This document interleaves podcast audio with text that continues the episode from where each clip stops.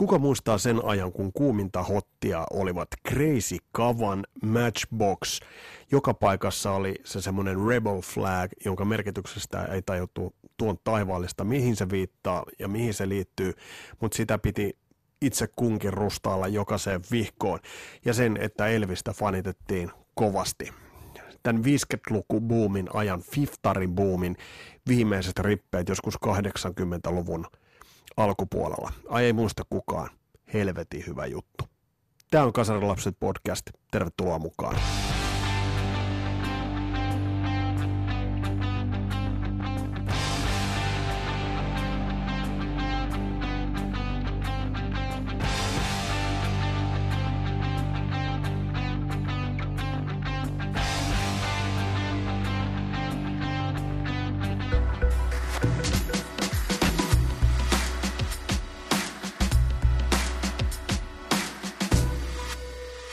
Musiikkia tarkastellaan aina ehkä, ehkä erilaisten aikajänteiden valossa. Se, sen hetkinen musiikki ei ehkä näyttäydy parhaana mahdollisena ikinä, vaan oikeastaan musiikki on siitä kummallinen entiteetti, että se aina vaatii sellaisen aikan, aikajänteen, aikaspektrin, jonka jälkeen siihen saa oikean etäisyyden.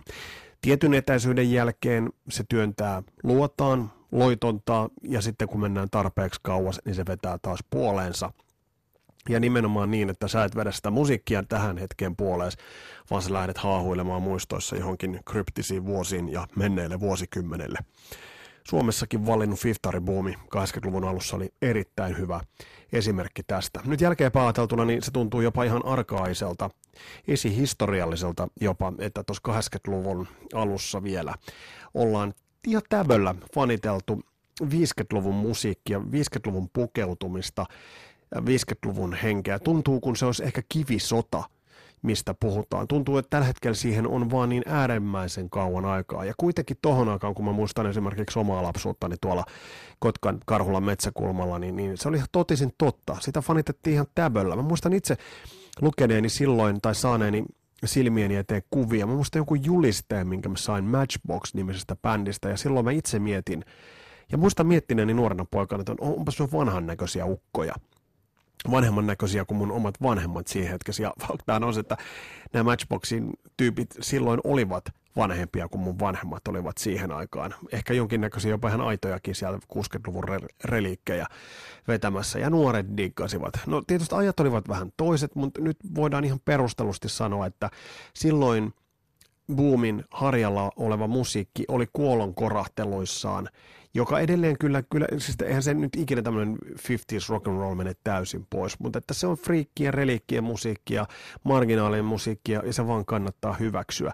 Ja se musiikkihan saavuttaa tietynlaisen tason siinä vaiheessa, kun se hyväksyy. Se musiikin ystävät hyväksyvät sen, että se on menneen maailman musiikkia tai että se, siitä on turha enää, tuskin kukaan ihan intopiukeana kellohame päällään ja sellainen 50s spittarit jalassaan tuolla peuhaava niin oikeastaan ajattelee, että siitä enää tulee sitä mainstreamia.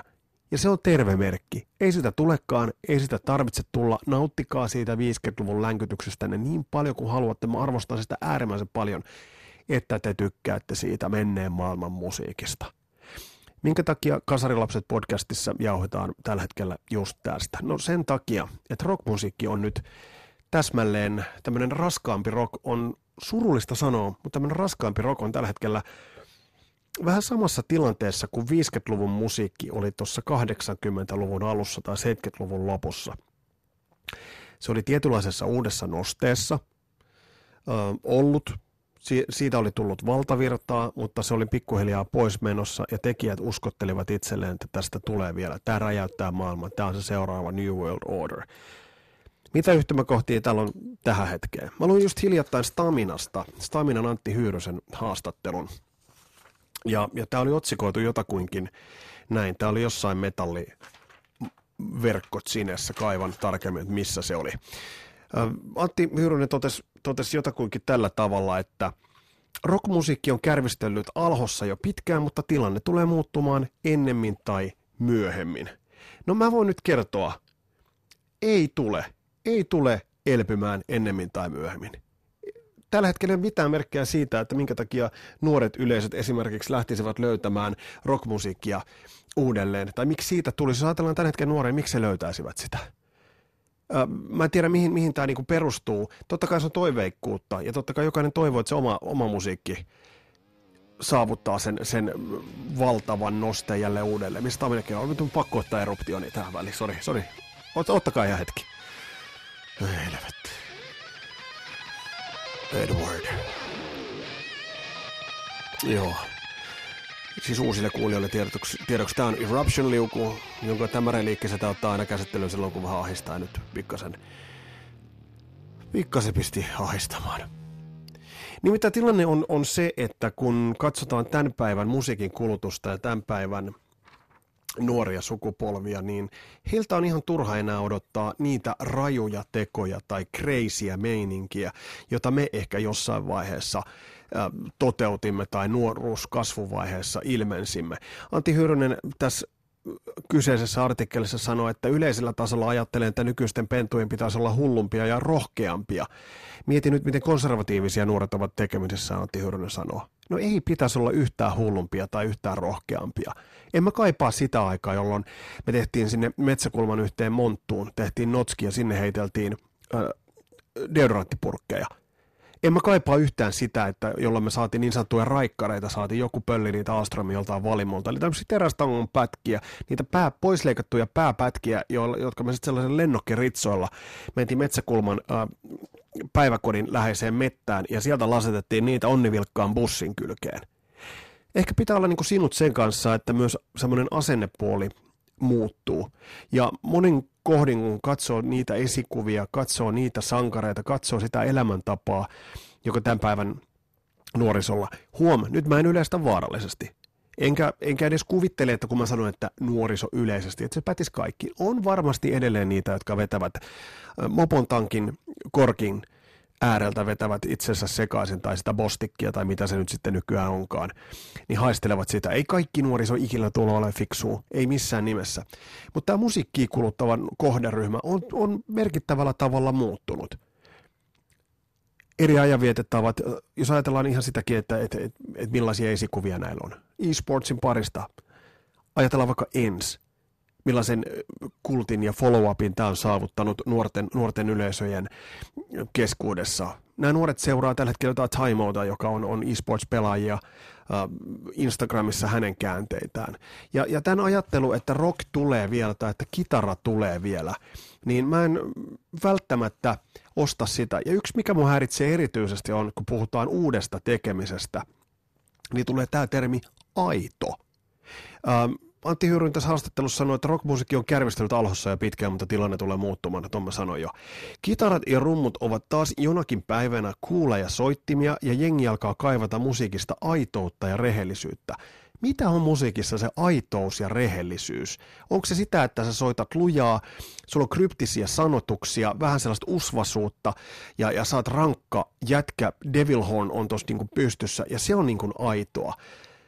Mä katsoin tuossa eilen YouTubesta musiikki, tällä YouTube-video, missä oli Armin Van Buren ja David Lee Roth vetivät Jumpin.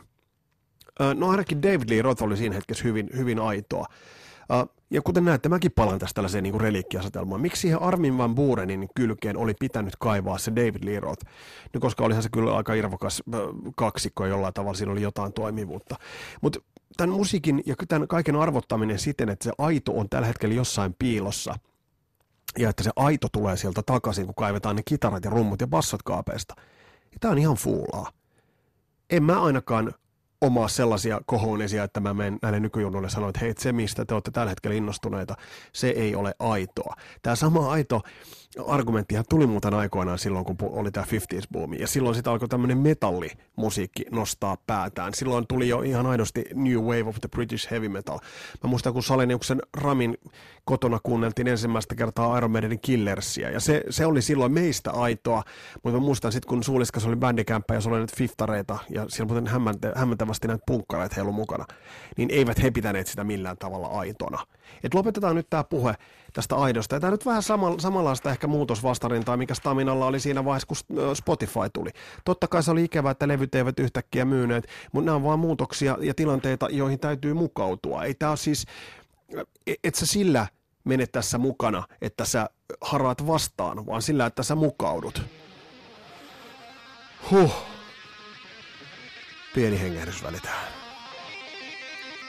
Siis kyllä on niin yleisesti ottaen sen verran mä kyllä myönnän, että tilutus on kyllä poikaa, se on harventunut ihan, ihan, ihan liikaa. Mutta laitetaan Eddiä nyt vähäksi aikaa tonne, tonne taustalle.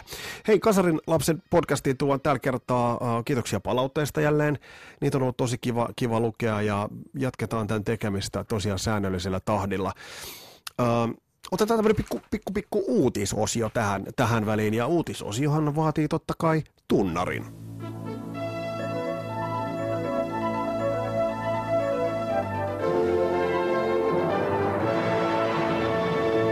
Mielenkiintoistahan on se, että nykyään pop-rock-maailman uutiset nohevimmin sä luet Instagramista kuvapäivitysten kanssa. Ja ne on totta kai sen takia äh, sieltä luettavissa, että ne on erittäin tuoreita. Äh, joten tämän päivän podcastin, Kasarilapset podcastin ensimmäiset uutiset tulevat suoraan Instagramin tarjonnasta ja nostetaan sieltä esille muutamia asioita ja lähdetään äh, liikkeelle mainion mainion ruotsalaisbändin Ghostin jul- edesottamuksilla. Ghost on kiertänyt maailmaa uuden prequel-levynsä tiimoilta tosi ahkerasti. Anteeksi röystäys. Ja nyt ovat sitten äh, ilmoittaneet Pohjois-Amerikan legin. Ja mi- mielenkiintoista seurata, että miten – noi keikkapaikat siellä kasvaa, koska bändin suosiossa suosion on kaikki edellytykset. Eli tällä hetkellä tulee sitten kiertämään tuolla Pohjois-Amerikassa. Olisi kiva nähdä sitten Suomessakin muualla kuin lämpärisloteilla. Vink vink.